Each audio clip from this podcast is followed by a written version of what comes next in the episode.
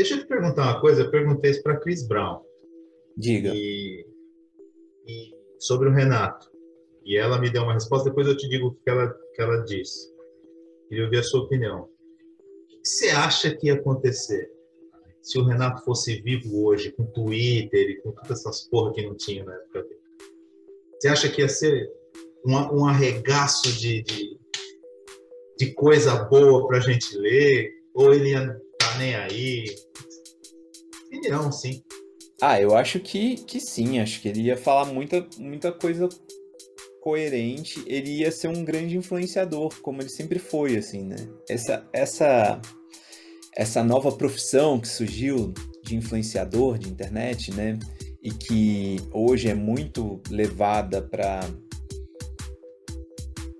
um lugar menos uh, de formador de ideias, né? De tipo, é uma coisa meio sutil, assim, não sei, não vou dizer que é fútil, porque cada um gosta de uma coisa, assim, mas é às vezes mais ligado a, a visual ou, ou estilo de vida. É, eu acho que ele seria um grande influenciador é, político nesse sentido, assim mesmo, de, de formação de, de ideias e de confronto, né? É, talvez, é que você falou, ah, ou ele estaria nem aí cansado. Eu acho que hoje, em dois mil e vinte e dois, ele ia estar bem cansado, né? Assim como muitos, mas difícil ele fugir à luta, assim, né? Como ele não fugia na época Collor e tal, etcétera. Assim, então... acho que ia ser do caralho, assim, acho que ia ser uma pessoa que ia estar tá com opiniões muito relevantes e, e...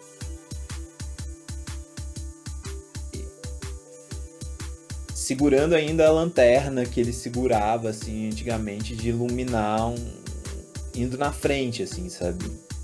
Eu, eu acredito que ia ser isso. Mas tem esse jogo, né, que, que fazem na internet. Tal fulano... hoje, bolsonarista ou lista, né? E, e alguns ídolos de infância talvez tivessem me decepcionando, assim, mas o Renato não. Cris acho que falou que ele ia estar cansado, né, Sérgio? Ela, ela disse que ela não conseguia enxergar ele escrevendo. Não, ela não falou cansado, não. Ela falou que ela não conseguia ver ele enxergando, escrevendo em Twitter e nada disso. Que acho que talvez ela... ele nem tivesse Twitter. É, que ele ia... ele não ia suportar esse mundo digital, na real. Porque mas ele era muito acima da média, cara. É. Eu acho que ele ia, ele, eu acho que ele ia apanhar tanto. Eu acho que ele ia apanhar, porque ele era um cara muito inteligente. Ele, e ele é um cara que, tipo, nas músicas já mostram isso, né? Tipo, ele, ele te provocava a reflexão, a, a imersão numa coisa, você entender aquela mensagem. A galera não tem cabeça pra mais nada disso. A galera quer hoje o raso, ela quer o... ela quer os quinze segundos. E quinze segundos é nada. É, né, quinze segundos é nada. Tudo bem, quinze segundos, você vai falar para mim, ah, quinze segundos de televisão, eu faço uma vinheta e vou vender produto do cliente. Beleza. Mas, tipo, é nada. Você é passa... isso, é só uma vinheta, é só um chamariz, é só um, ah. um, não é um, um... não é uma coisa completa, né? Isso. É um negócio... Sabe, eu, olha, eu, eu, eu sou de uma geração maldita, porque, tipo, eu vivi oitenta, setenta, oitenta... com aqueles L Ps em casa, que eram verdadeiras obras de arte, né? Que você é. realmente... era uma imersão no álbum, e você ficava vendo as capas, lia as letras, ah, puta, as capas eram superproduções, e, e todos os L Ps tinham histórias realmente, né? Você, tipo, era uma imersão mesmo, tipo, você... É. Você conhecia, você fala, cara, que loucura. Começava porque... pela capa mesmo, né, Sérgio? Hum. Capa, então, encarte, tudo ia te envolvendo... Pois é, então hoje você não para nem para ouvir, eu não me lembro quem é que falou aqui, você não para nem para ouvir uma música como você, tipo assim, eu morava no Leblon com meus pais, o meu pai tinha o escritório dele, umas quatro caixas de som, aquela época do quadrifônico, duas picapes, dois deckzinhos bacanas, um baita som bacana. Cara, uhum. eu fechava o escritório todo com acústica, todo, todo tra... meu pai gostava de música, e lá em casa tinha de tudo, do clássico a, a tudo. Olá. Quatro irmãos ainda por cima, então a gente transitava por absolutamente tudo. Devia ter mais de mil L Ps lá em casa. Caraca. Então, é, é, é... então eu passava tardes e tardes ouvindo de tudo. De tudo. Então era literalmente uma imersão. Eu ouvia o disco inteiro. Botava lá e, e às vezes ainda botava fone, botava o fone para tipo, me desligar do mundo Me transportar para aquele universo. Quando, eu me lembro, tipo, quando tava chovendo, abria a cortina para ver a chuva caindo, ouvindo os sons. Cara, era... É, pra dar uma sensorializada ali no... É muito louco isso, né? Porque a gente vive esse momento da galera que não tem a atenção de ver um negócio de quinze segundos, mas ao mesmo tempo gasta uma, uma quantidade imensa vendo série, assim, de tempo, de, né, ver várias séries, várias séries, várias séries no streaming, né? que, que são longuíssimas, se você for ver, assim, mas também porque vê olhando o celular, então é um outro tipo de atenção, né? A... Hoje em dia eu não posso falar que eu não faço isso, às vezes eu tô ouvindo música e fazendo outras coisas também, mas eu ainda tenho esse momento de, de imersão, de ouvir o som, pelo menos no quarto às vezes apagado, com fone também, pra... porque é um tipo de coisa, né? É igual ler, tem coisas que são insubstituíveis ali, uma vez que você faz da maneira que, que atinge a potencialidade máxima daquilo, assim, sabe? Você fala, pô... Ouvir música dá de vários jeitos, mas o que mais me pega é esse daqui, é, principalmente isso. Você tem um disco de um artista que eu já acompanho, novo ou antigo, um disco que já me diz muito, eu quero ouvir aquele disco daquele jeito, precisa ser com, quase ritualístico, né, ah, nesse sentido. Isso aí. E hoje se perdeu muito essa coisa mesmo do ritualismo, então tem a coisa do... do efêmero de quinze segundos, mas também tem a galera que já viu trocentas temporadas de todas as séries do Netflix e, e... Cara, outro dia eu comecei a ver uma série que eu já vi as outras temporadas e me dei conta que eu não lembrava, porque eu não... é uma coisa que não é tão marcante, assim. E aí eu vi que tem uns canais de YouTube que fazem só recapitulação, assim, porque ah. são tantas séries e tantas temporadas e não sei o quê. Aí você fala, ah, você tá na quarta? Vê aqui a da terceira, a recapitulação. Ou da, da primeira até a terceira, às vezes você tem que ir, porque você já não lembra. Saiu o Matrix novo, eu não lembrava mais dos, dos filmes. Mas o Matrix e falei, é pô, se pá não é pra mim, sabe? Porque já ficou, já, já cumpriu essa função, assim, na, na minha vida aquela época. Foi legal pra caramba. É... Eu não lembro do dois e do três exatamente, apesar de eu ter assistido. Pra mim é isso, guardo essa lembrança Matrix. Revolucionou o audiovisual. É... Os caras...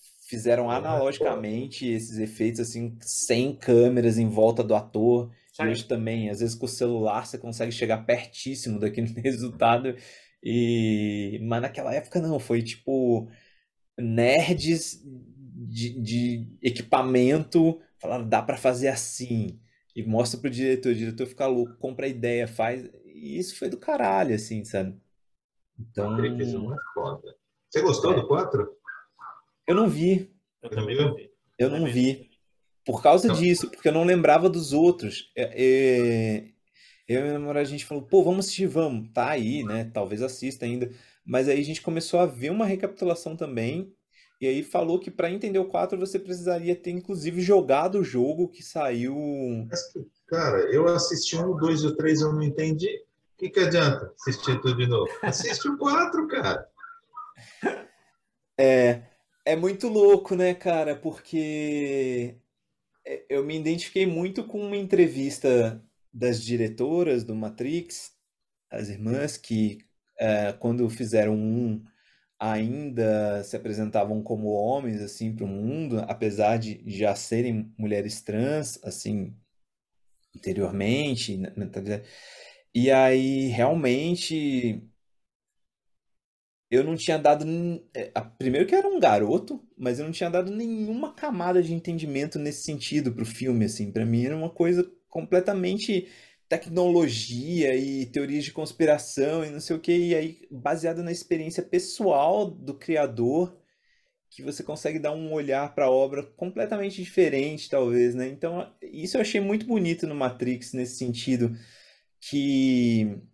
E isso eu faço muitas vezes na minha música, ela... Tem um, um, umas coisas ali que meio que se eu não contar pra ninguém, ninguém vai perceber, por exemplo, assim, sabe? Que aquilo, eu tô falando de mim, de uma particularidade, ou tô falando de uma situação, de não sei o quê. Porque ela tá tão invernizada pro, pro, pro produto música, digamos assim, que, que, que algumas mensagens da poesia ficam ali pra só aquelas pessoas que realmente... passaram por aquilo ou conseguem pescar ah, algumas sutilezas, assim, né? E o Matrix teve isso, né? As- é, dizem que se você reassistir ah, os primeiros sobre essa ótica de uma pessoa é, vivendo presa dentro de um corpo que não é o que ela se enxerga, e não sei o que, é, isso, essa metáfora transforma completamente a percepção do filme, assim, né? Isso é muito bonito de ver na arte. Você precisa assistir o quatro. Você precisa assistir o quatro, porque a relação do... do... Eu, eu, eu tô com o John Wick na cabeça, porque ele tá com o visual do John Wick na, no filme.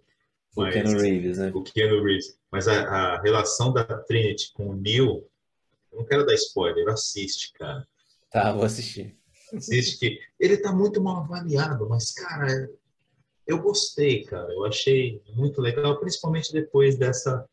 dessa entrevista que você citou. Agora, você falou uma coisa legal que já, já apareceu aqui nas nossas viagens, cara, que é essa coisa do, do, da composição, que muitas vezes as pessoas não sabem o que, que você realmente quer dizer, porque é uma coisa ou é muito, muito sua, muito íntima, mas sempre tem aquela pessoa que chega e fala assim, pô, aquela música sua que fala hum. disso, disso, disso, que mexeu comigo, e você fala, caraca, uma outra visão, que legal. Isso é muito louco, né? É. E, e aí, voltando no Renato, por exemplo, acho que ele era bem mestre de fazer essas coisas, de conseguir ter uma mensagem dele, às vezes bem clara, né? Tipo, meninos e meninas, e, e ao mesmo tempo completamente ilimitada, assim, porque uh, aquela era uma época em que o Brasil era mais homofóbico ainda e, e mais cabeça fechada ainda nesse sentido, e até mesmo a bissexualidade era vista de um jeito bem... Uh, marginalizado, assim, e do tipo uma música que tocava na rádio, né, cara? Isso é muito louco, assim, né? E com uma mensagem de que hoje eu penso uma, uma pessoa bissexual escutar, assim, é justamente, às vezes, o que ela estava precisando, do mesmo jeito que algumas canções de amor funcionam para pessoas heterossexuais que, que escutam ali e se enxergam naquelas histórias padrões, assim, de, pô, um cara, uma menina, uma menina, um cara, sabe? Então, é, é muito valoroso isso. E falando do meu trabalho, assim, tem uma música que, que eu gravei com a Letrux, que ela chama Menina, que ela também, ela tem uma letra que você pode classificar simplesmente como uma poesia surrealista, mas que quando eu escrevi, eu imaginei uma personagem trans, assim, eu tinha acabado de ver um documentário sobre crianças trans e pensei, caraca, cara, a, as crianças no Brasil, elas só podem fazer o tratamento, o tratamento elas podem começar antes, mas elas só podem fazer realmente a, a operação de mudança de sexo ah, depois dos dezoito anos e, assim, com, com muitos anos de aprovação psicológica, assim, é um procedimento muito demorado, assim, muito gigantesco e muito longo e muito burocrático. E, e, e você pensar que às vezes a vida daquela pessoa, ela realmente só começa de uma forma plena aos vinte e um, vinte e dois, vinte e três, vinte e cinco, trinta anos, é um negócio muito maluco, assim, sabe? E aí fiquei muito impactado com isso, com esse pensamento, e escrevi uma letra que a princípio é uma poesia surrealista e que várias pessoas acham que é a minha melhor música e talvez nunca tenham olhado com esse viés, é, com, com, com essa informação de que é uma criança trans transitando por tudo isso e se conhecendo e aprendendo a se amar e amar as outras pessoas e, e se encontrando por aí, assim, sabe? Porque ela também funciona só... Ela funciona no nível que você quiser dar de entendimento para ela, assim, né? Acho que toda canção, eu sempre penso que toda canção é uma piscina. Você pode só olhar para ela de fora, você pode só pôr o pezinho, ou você pode sair correndo, mergulhar, prender a respiração e ficar lá embaixo até você não aguentar mais e subir para a superfície, assim, sabe? Tem muito jeito de aproveitar uh, uma, uma música, né? Então, eu acho isso muito lindo, assim.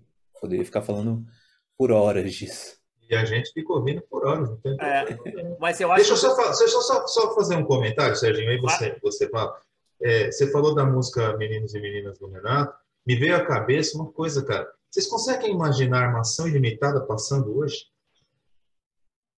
Não sei se é do seu tempo, Perdido. Você chegou a assistir a Armação Ilimitada? ah, Jubilula. Sim. Evandro Duesca. Dois caras que, que namoram a mesma mulher e que cuidam de um, de um menino órfão. Hoje em dia, isso seria abominado.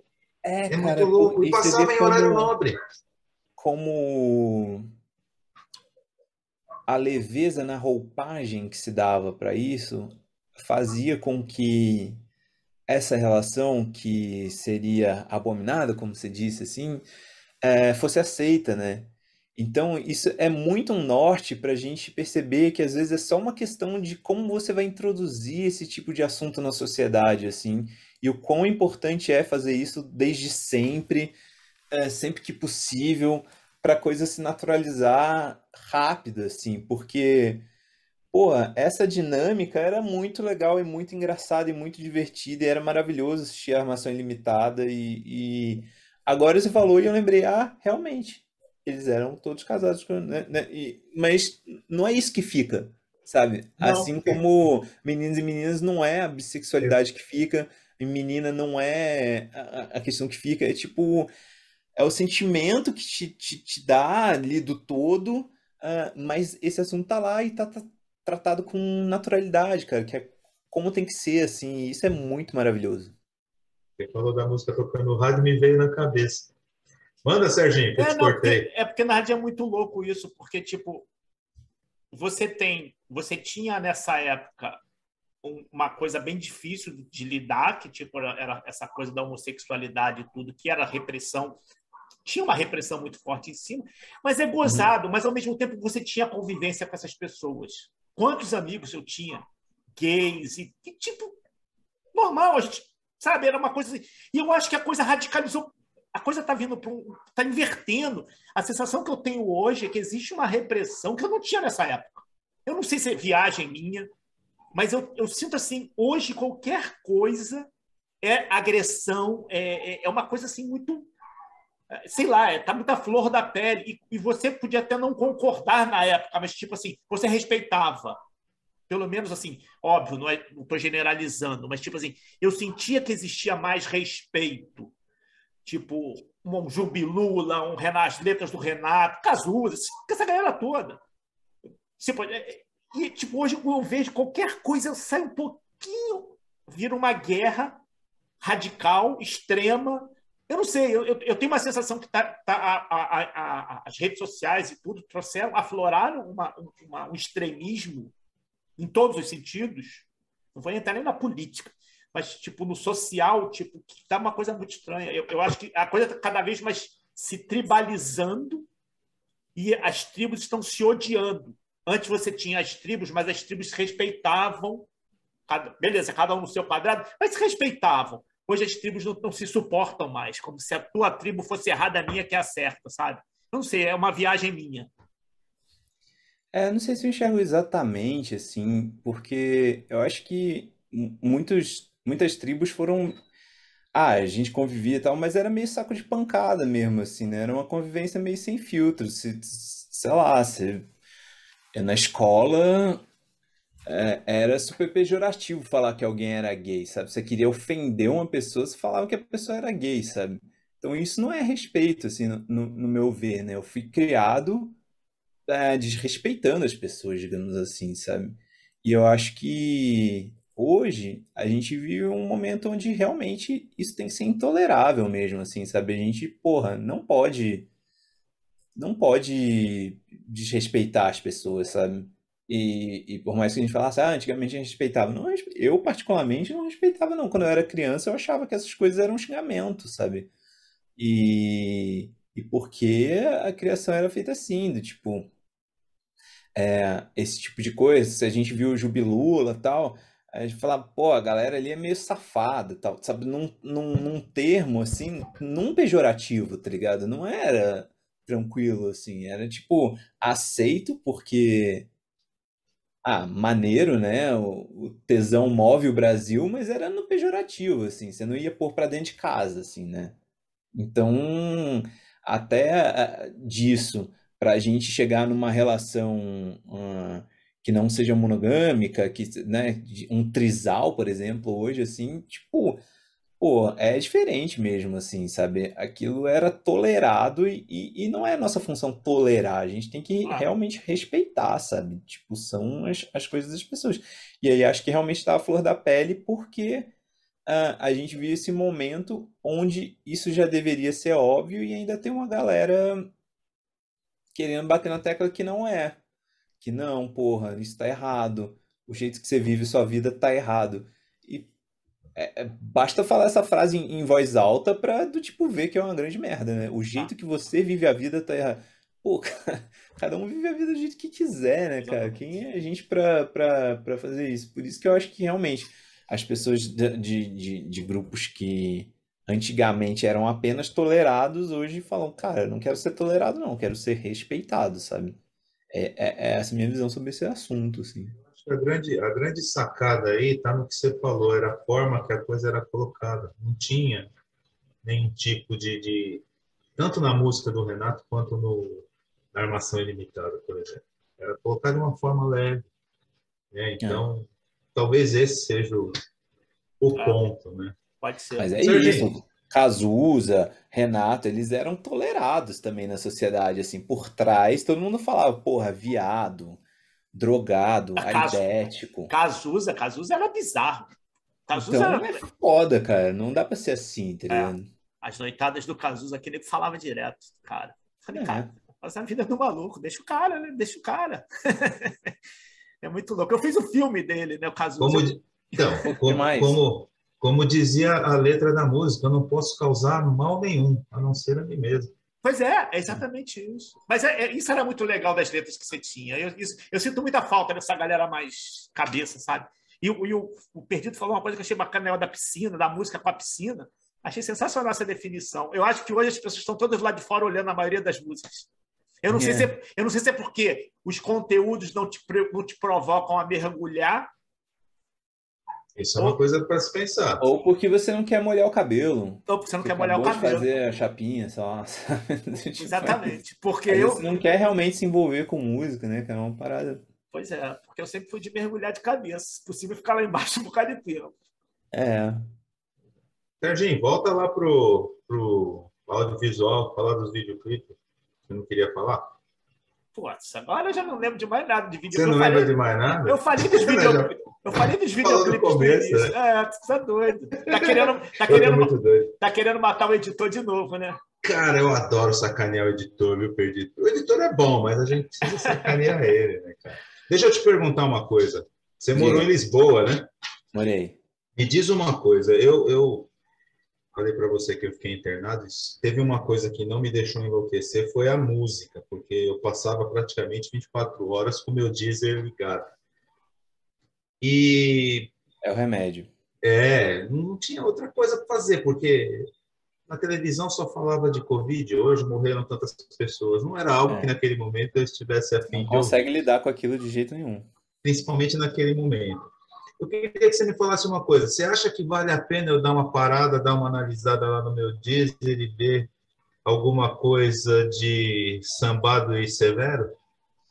Olha, eu sou suspeito pra falar, porque eu morei lá e me aproximei muito, principalmente desses dois artistas. O Sambado produziu o meu disco Bicho, e o Severo é, também tem uma grande identificação, porque ele é muito. acess- e- e- Esse termo cantautor é muito forte em Portugal, assim, cantautor, cantautora, né? Da pessoa que é, vai com um violão, assim, tipo, isso desde Zeca Afonso, assim, é uma coisa, é uma tradição portuguesa, digamos assim.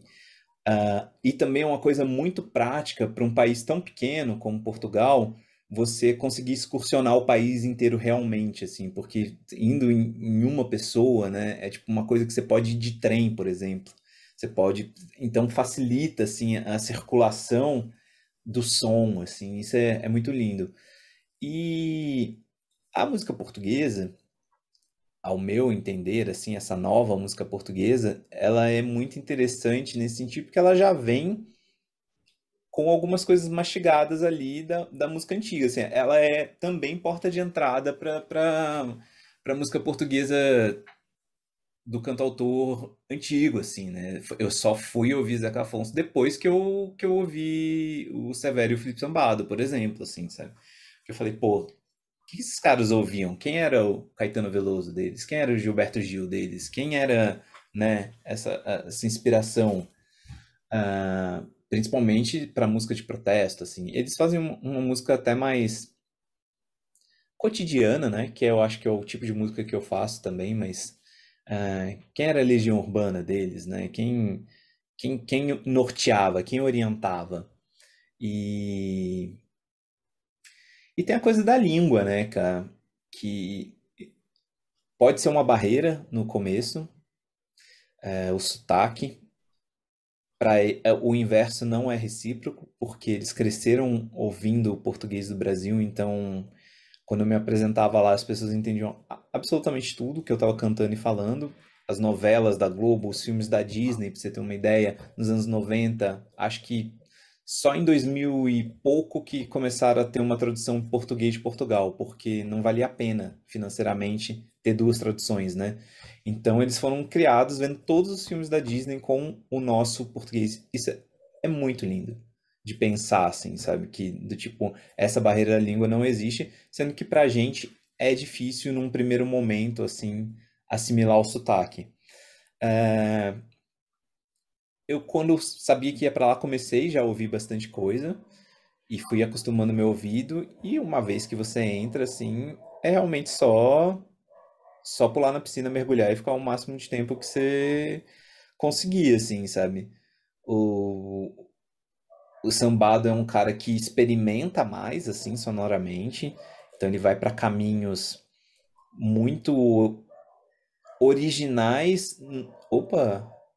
Olha só, a lâmpada voltou a funcionar, acendeu aqui. É, ele vai para caminhos que originalmente é, é, são calcados em coisas velhas, mas que são novo. E também por causa do digital. Experimenta muita coisa digital.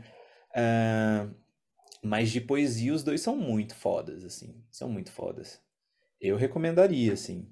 O, o Vida Salgada, do Felipe Sambado, é um disco muito lindo. E eu acho que chama Planície, do Severo, que é o meu favorito, assim. Que também tem músicas muito lindas, assim. Canções, assim, né? Pra quem gosta de canções. E o Samuel Uri? Cara, ele, ele tem um pouco mais de rock punk, assim, né? Eu, eu fui desgarrando um pouco, assim, do rock, né? Mas o, o Silas, que é o tecladista que tocou comigo em Portugal, em Lisboa, todos os shows que eu fiz, e ele acompanha o Samuel, né? E então eu fui em show do Samuel, ouvia os discos do Samuel, gosto das músicas do Samuel, mas ele tem uma presença mais rock and roll, assim, que hoje não é tanto a minha onda, assim, né? Eu... eu escuto umas coisas um, um pouco mais canção, assim, nesse sentido, mais Felipe Sambado, mais Severo, assim, me agradavam mais na, na época de ouvir, assim. Mas também outro cara que é muito bom e que eles, eles todos, de uma certa maneira, vêm de uma gravadora punk de Portugal que chamava Flor Caveira, que também surgiu nessa época de MySpace, não sei o que, que, pô, a gente não tem como lançar os discos. Tem sim, a gente vai fazer a gente mesmo e, e, e vai fazer isso acontecer. E gravações muito o que a gente teria, chamaria aqui de lo-fi, conseguiam chegar até a rádio por conta disso, assim. Então, o Silas, ele participou, o Silas, esse tecladista que toca com o Samuel, ele tinha uma banda que chamava Os Pontos Negros. Os Pontos Negros também é uma ótima porta de entrada para a música portuguesa e é até mais pelo rock, assim. Eles eram considerados os Strokes lá de Portugal, assim, sabe? Porque era um trio e... Não, isso não é uma comparação porque os Strokes não são um trio, né? É... Era um trio, aí entrou o Silas, virou um quarteto, é. E, e bem rock, assim, bem rifado. E de repente virou uma coisa nacional, de tocar na rádio, de, de conseguir fazer turnê. Isso, do, do, do, do zero... Não sei, mas eles quebraram essa barreira do, do que aqui no Brasil o mercado chama de midstream, que é isso. Você não é nem pequeno, mas você também não tá, tá longe de ser grande, assim, sabe? Tanto em termos de número de público, de streams, de gente que você leva no show, assim, e eles conseguiram quebrar isso uh, assim, sozinhos, sem gravadora, e depois fecharam com uma gravadora, porque... Uh, muito parecido com o movimento funk aqui no Brasil, que também vai da, tipo, da periferia para para pro grande público, assim, sabe? A pessoa grava em casa, ou no Nordeste a pisadinha, vários movimentos que nascem realmente, tipo, locados, né, nichados, é, e aí abrem para o país todo. Eles eram da, do subúrbio, assim, não eram de Lisboa, e conseguiram quebrar essa barreira e tocar no país todo, Os Pontos Negros. Também é uma ótima banda portuguesa para se começar a ouvir, assim. E a galera lá curte o seu trabalho, né? Ah, ainda bem, né? Eu, a crítica é muito boa, né? É. E, e o público português, eu acho que ele também é nichado, digamos assim, né? As pessoas que iam no show, mas... Apesar deles também quererem beber e beijar na boca, igual o brasileiro, quando vai num show, a, a música ainda tá muito no primeiro plano, assim, sabe? A atenção deles durante o show, que eles chamam de concerto, é muito... É diferente, assim, é muito intensa. É tipo... Eu digo isso porque, assim, aqui no Brasil, se você tem um, uma base de fãs de verdade, assim, mesmo pessoas que amam o seu trabalho, daí seu show vai ser assim. Mas eu era um, um artista completamente desconhecido lá no meu primeiro ano, né? Tava lançando um disco e só de eu andar com essas pessoas e elas meio que me apadrinharem, é, o público já dizia, bom, então eu tenho que prestar atenção nesse cara e vou assistir o show dele como se deve assistir um show, com atenção, com... E aí era foda, cara, tipo, antes de lançar o disco as pessoas já cantavam as mu, era foda, assim, sabe? É um negócio realmente impressionante, que eles ainda consomem música... desse jeito, com mais atenção e mais cuidado e mais carinho, que aqui tem também, mas uh, lá, lá eu sentia bastante isso, principalmente que os lugares que eu toquei quase todos eram menores mesmo e, e, e lugares que as pessoas poderiam estar dispersas, digamos assim, né, só consumindo no bar ou coisas assim, e não, elas ficam realmente concentradas enquanto você está tocando, você está... se apresentando, elas estão ali para ver aquilo. Parou, daí sim, vai todo mundo pegar uma cerveja, não sei o que, mas enquanto é o show. E isso pro artista é, nossa, muito, muito foda, né? Recarrega mesmo, assim. Eu sempre penso em voltar para lá, assim, quando eu penso, quando eu lembro disso, assim, sabe? Cara, isso é muito louco. A Mônica Rossi postou um vídeo, Serginho, não sei se você viu. É... Putz, agora não me lembro o nome de um, um artista português cantando Sonhos do Peninha.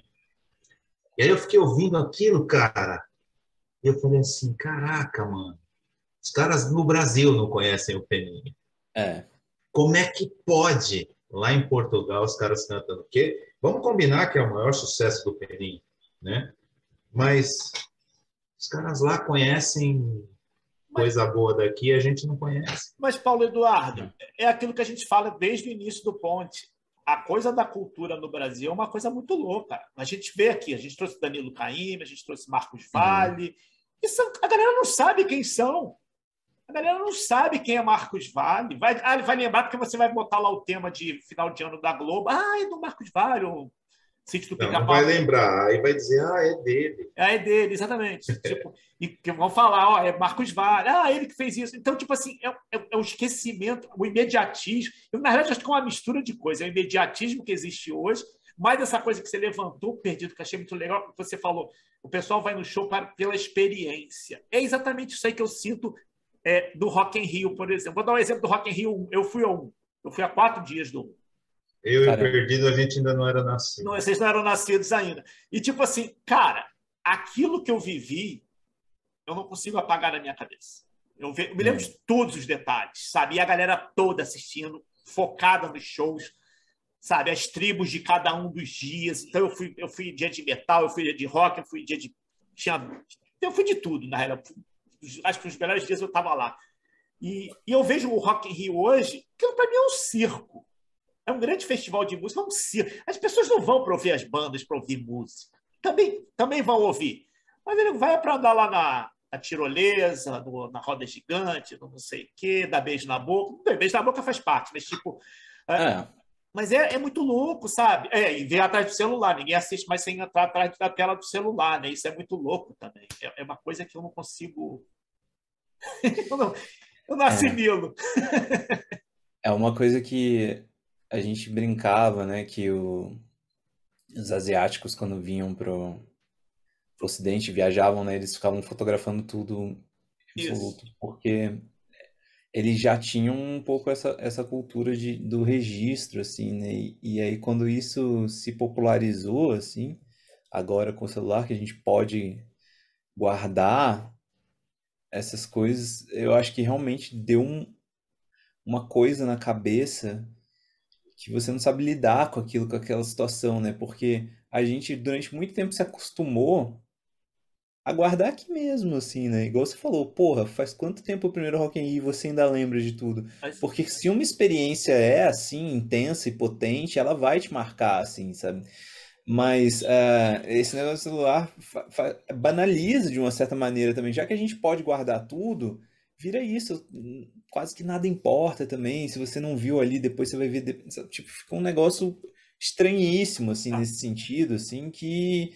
que acho que bagunça a cabeça das pessoas mesmo, e, e elas estão tentando aprender a lidar com isso, né? É... Eu não sei, no início, quando eu peguei um celular que filmava também, por ser do audiovisual, eu queria filmar também, né? As mas, coisas... Mas aí é outra vibe. É. É diferente. Mas, tipo, mas porque... eu fico achando também que as pessoas estão estão agora adentrando nesse, nesse, nesse mundo de uma certa maneira também, de poder filmar e compartilhar depois. E tem umas pessoas que... Ah, foi porque eu fui, tá, para provar que eu fui. Mas tem outras pessoas também que é para, pô, você viu essa parte dessa música. Tem uma coisa de registro ainda que ainda não está muito clara e entendida, assim, acho, no consciente coletivo, do porquê que a gente está fazendo isso, é, mas que tem uma coisa que eu acho que é de essência, assim, do ser humano mesmo, assim, que a gente está tendo que lidar com essa tecnologia e não está entendendo, mas é, que a gente tem essa vontade, assim, de registrar de alguma maneira, sabe? Será que não é por isso que a galera não está mergulhando na piscina? Mas... A galera está assim, é, não precisa mergulhar. Eu... Mas você é, perde, porque você... tá lá no Spotify, eu posso ouvir qualquer hora também, alguma hora eu vou ouvir, aí não escuta. Eu acho que o, o grande problema no final, não é problema, porque não é um problema na real, mas o, a grande mudança, assim, é que hoje tem milhões de tudo, milhões de tudo, milhões de Rock in Rio, ah. milhões de músicas, milhões de séries, milhões de filmes, e aí ah, quase que não existe mais aquela curadoria também que é... realmente um amigo seu falar, cara, eu conheço você e esse disco aqui, ó, escuta eu que comprei, é batata. Eu comprei é, esse disco. Eu comprei e que não sei o quê. É, escuta que é batata. E aí você tipo, já vai com uma indicação de uma pessoa que você confia, que não sei o quê, e aí aquilo bate, e aí você fala, caramba. E aí são camadas e camadas de, de coisas que vão fazendo você criar um sentimento profundo por aquilo, assim. E hoje meio que já não tem mais isso, assim, sabe? A, a gente foi perdendo todas essas camadas. O primeiro que é comprar. Tem uma música no disco novo que, que é justamente por isso. Diz, vamos voltar àquela loja de discos é, onde ainda se paga por música. Sabe, do tipo, é uma coisa que a galera não paga mais por música, né? Do tipo, acha que pagar por música é, é uma besteira, digamos assim, a música em si. E pra gente era uma coisa que era, era real, assim, você comprava, você juntava dinheiro para comprar acesso àquela música e poder ouvi-la e desfrutar e não sei o quê. Então isso já dá uma camada de, pô, isso aqui é meu, sabe? Aí vai, vai adicionando, adicionando camadas de sentimento que você vai construindo uma, uma coisa dentro da sua cabeça, uma relação com aquele artista, com aquela música, que hoje é difícil de construir justamente porque você só tem... foi encurtada, é um atalho, assim, sabe? Ela tá a um clique. E é aquele clique você pode dar agora, porque você viu um stories no, no Instagram, e aí também pegar quinze, ou mesmo se a pessoa compartilha um trecho, você já, já recebeu esse estímulo e já valeu, sabe? Do tipo... É isso, eu às vezes pergunto pra alguém, você ouviu a música que eu lancei? A pessoa fala, ah, eu vi lá que você pôs nos stories. Então não, então não ouviu, ouviu é um pedaço, sabe, do tipo, que lá é, discussão, é um trecho, né, não é um, não pode considerar, pô, ouvir, É, é isso, né? É, é aquela crítica musical do, do, dos dez primeiros segundos. Não dá pra ser assim, né? Ah. É, ou dá também, mas é, a relação... Algumas vezes funciona comigo, viu, Perdido? dez é. primeiros segundos eu falo, não, não dá. Não, mas ou não bate, não bate. Ah, que pariu, essa música é foda. Mas aí a gente erra também, né? É, mas, é. mas aí eu acho que a cara, tipo assim, eu já tive música de tipo, eu ouvi dez segundos, falei assim, puta, não dá. E depois eu ouvi ela no outro dia e falar, cara, que música foda. É, é dia, acontecer. Eu acho que tem muito essa vibe do é. dia. Como você, tipo, essa, essa imersão que eu fazia ouvindo lá, essa experiência que o, que o Perdido levantou, eu falei no outro programa também, desses aí eu falei, aquela coisa de você ir na loja de discos, você ver, folhear os discos lá, ver qual que você vai comprar, pegar, ouvir lá na hora um trechinho, aí você compra o disco, leva para casa, vê capa, vê letra, ouve a porra toda do vinil, quer dizer, aquilo era sensacional. Aquilo é. era, é uma imersão, literalmente, é. que você não tem mais. É, eu até lembrei o, o, os, os versos que, que seguem. Diz, diz que é, é exatamente resumindo esse sentimento, que é: vamos voltar à loja de disco onde ainda se paga por música e comprar algo nosso, como um novo perfume que se transforma em seu cheiro. Eu e você teremos um som. Porque a gente se apropriava da coisa até ela virar meio que nossa mesmo, assim, né? É, aquela música é, porra, o meu disco, o meu disco de quando eu tô na fossa, é. o meu disco de quando não sei o que, sabe? Era isso, igual... E, e aí isso virava uma camiseta, que você usava também a camiseta da banda, tá ligado? Hoje ainda tem, né? Mas é, é, é menos forte isso, né? Eu, eu sinto, assim, tipo... É, hoje, por exemplo, você pode usar uma camiseta de uma banda clássica sem nunca ter ouvido, né? Porque ela representa outras coisas. Se você usar uma boca do, dos Rolling Stones, ela representa um ícone pop. Não necessariamente você sabe... a discografia da banda, assim, sabe? Uma coisa meio... uma camiseta do Ramones, né? Ela é tipo... Ah. É um ícone pop, assim. Quantas e quantas meninas um, já não compraram uma camiseta do Ramones sem ter curtido essa onda realmente, assim, sabe? Do tipo, porque ela tem um signo ali, um, um, né? um, um negócio que, que dá pra se apropriar, mas que pra quem consumia música nessa época com essa intensidade, aquilo... tem um outro sentido, assim, né? Um negócio realmente é, que você se apropria, né? É que nem... é que nem comer a borda da pizza. Tem gente que não come, né? Eu fico meio injuriado, assim, com quem deixa a borda da pizza. Porra, a pizza é inteira, é até a borda, sabe? Do tipo... Então pede sem borda, pô. É, você já deixa pagou por borda, aquilo. Ela, ela funciona assim, vai, vai até o fim. É... Mas tudo bem, tem gente que não gosta da borda, né? Cada um vai consumir as coisas de um jeito, isso é, é bonito e é natural também. É... Só é um saudosismo nosso, né? Olhar para esse mercado hoje, assim, para o jeito que as pessoas consomem música hoje e pensar, pô, estão deixando de, de, de ter uma experiência que é muito mais intensa. Mas é isso, elas estão tendo experiências em outros lugares, ou, ou não conseguindo lidar também com essa intensidade, porque é difícil também, tipo, parar e fazer uma parada, né? Se propor a ouvir daquele jeito que a gente ouvia, porque a gente tinha muito menos estímulos e opções, e é isso, tipo, pô, telefone quase nunca tocava, sabe? E se tocasse no meio do disco, você não ia... talvez não fosse atender, mas ia atender também, né? Agora, pô, se seu celular faz barulho, você recebe sinais o tempo todo de tudo, assim, porque um aplicativo tal te mandou uma coisa, o outro mandou tal coisa.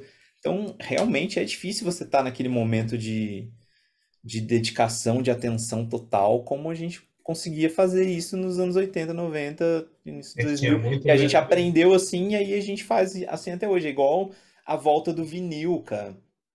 É um negócio que, pra quem é muito jovem, eu não sei como eles fazem, se eles, se eles vão pulando as músicas, ou se eles estão tendo... Eu, que... acho que eles não, eu acho que eles não consomem, Perdido. Ah, tá voltando, virou uma coisa hipster, né, de uma certa, de uma certa ah. maneira. Não sei se fica só na prateleira, ou... Eu acho que sim, eu, eu tendo a achar que as pessoas estão consumindo, mas talvez seja diferente. É, com certeza é junto com o celular, né, porque o celular hoje em dia tá na mão das pessoas, assim...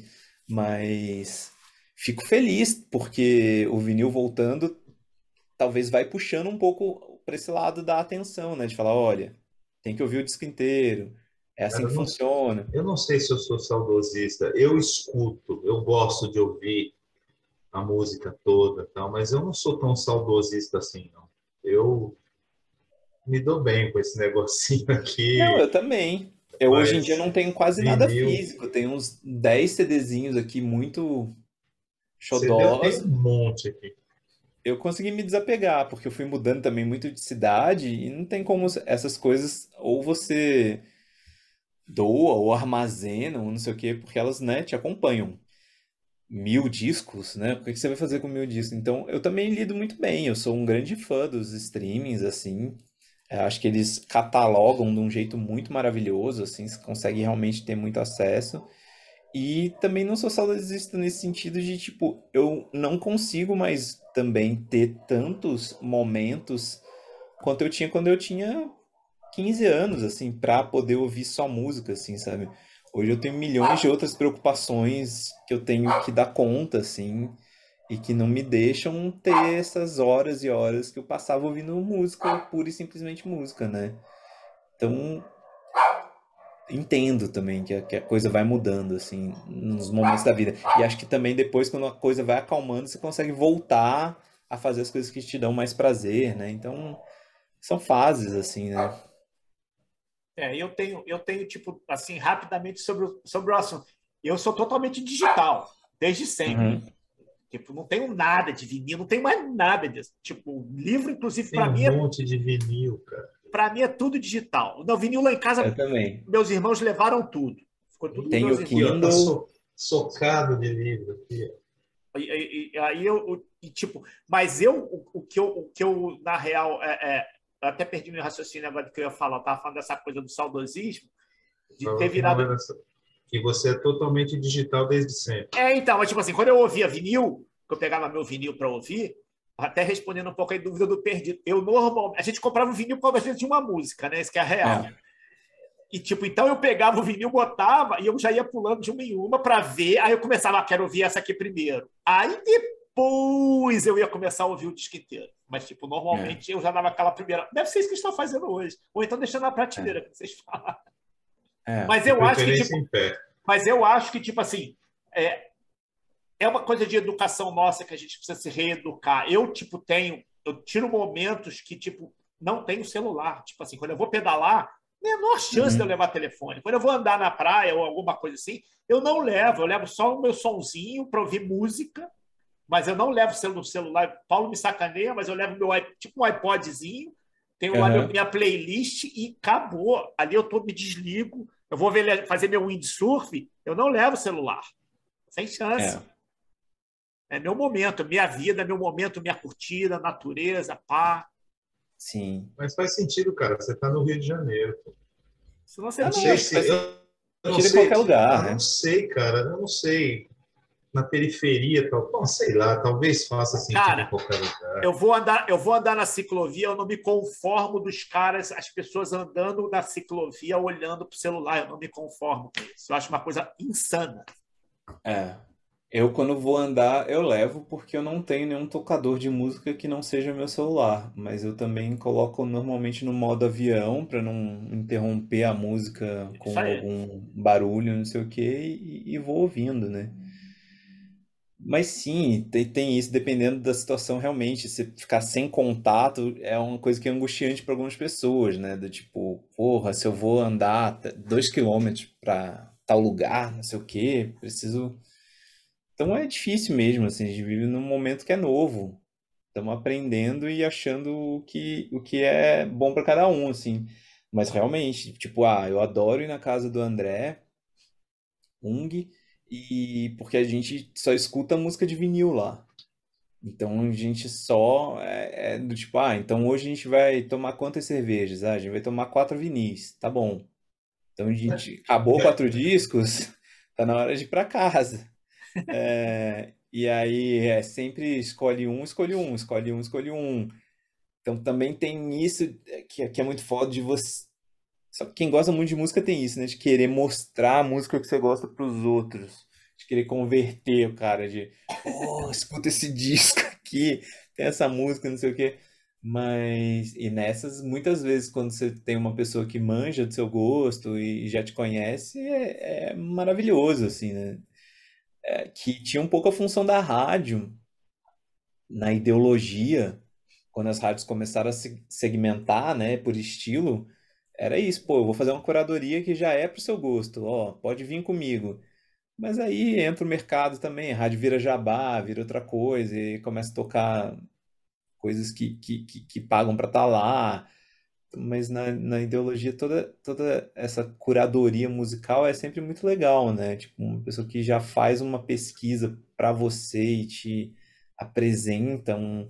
Até por isso que é muito massa essa ideia do, dessa temporada, né? De ir linkando sugestões de artistas, assim, porque uh, já vem com essa... curadoria, assim, né? Já vem com essa, pô, vai aqui que tem jogo. Mas você... Eu tô, eu tô adorando. Eu, mas você não acha que essa coisa da rádio, essa coisa dos algoritmos e tudo, acaba te formatando dentro de uma bolha e você não sai dela? Porque ah, é um te, o teu estilo é aquele. Ela vai sempre trabalhar em cima daquele estilo. Para mim, a melhor que teve até hoje era uma chamada... É, Groove Shark. Se eu não me engano, era Groove Shark, que era uma rádio americana streaming, e uhum. aí proibiram para o Brasil, aí, não, minto, não era Groove Shark, não era Pandora.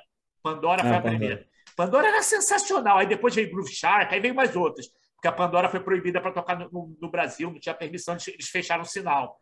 A Pandora, a Pandora era sensacional. Foi para mim a melhor, era o melhor algoritmo em relação às músicas. Agora, depois eu acho que a coisa meio que formatou, e você não começa a ouvir coisa, não, você não ouve coisa nova, quer dizer, eu tenho um pouco dessa sensação, que me fecha numa... No forma, numa formatação e não me deixa ver coisa nova. Eu quero ver coisa nova, justamente eu não quero ficar dentro dessa minha... Os tocadores dessa... fazem isso. Eles criam playlist para você que você fala, porra, mas o tocador criou uma playlist que é a minha playlist. Então, é. Não faz muito sentido. É, é porque o algoritmo, ele, ele tá mais interessado em te manter ali presente do que te perder, né? E muitas vezes a, a coisa nova te faz... espirrar, digamos assim. Você fala, pô, essa daqui eu não quero. Eu quero o que eu já conheço. Então, é um, o algoritmo fica fazendo essa matemática o tempo inteiro. De isso. Tipo, ah, você quer ouvir coisa nova? Eu vou pôr aqui um monte que você já conhece pra eu não te perder o, a, né, o tempo que você tá aqui. Porque eles ganham também por permanência, sei lá. Ah. Então, é muito louco tudo isso. Que é o que o Pandora, é o que o Pandora não fazia. O Pandora não te fechava na bolha. Era foda, é. cara. Pandora era foda. É por Mas isso é... que eu tô adorando essa temporada, Serginho. Tá vendo uma galera muito foda aqui. É, vamos, é, pô, caramba, vamos liberar, né? Tu tem aula também daqui a pouco, né? É, eu tenho. Já é. tá na hora, falta oito minutos. E o perdido, se deixar, se o perdido deixar, a gente vai ficar perdido até amanhã aqui com ele, batendo papo. Pô, gente, mas foi um prazer aqui conversar com vocês. Falar de música é bom demais. Cara, prazer foi todo nosso, cara. Que a gente...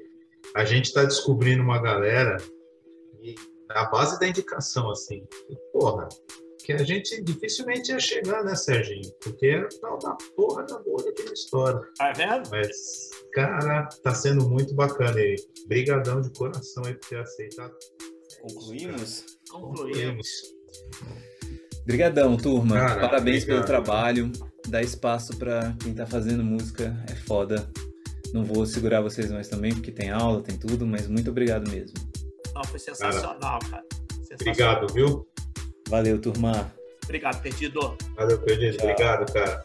O carioca que perdeu o sotaque de carioca. Não é... perdeu, não, cara. Perdeu, sim. Não, não perdeu, não. Perdeu total. Já era. Vou virar lata. Eu é. não perdeu, não. Minas agora, porque eu tô entre São Paulo e Rio, daí ficou um sotaque de Minas, assim. Minas. Você...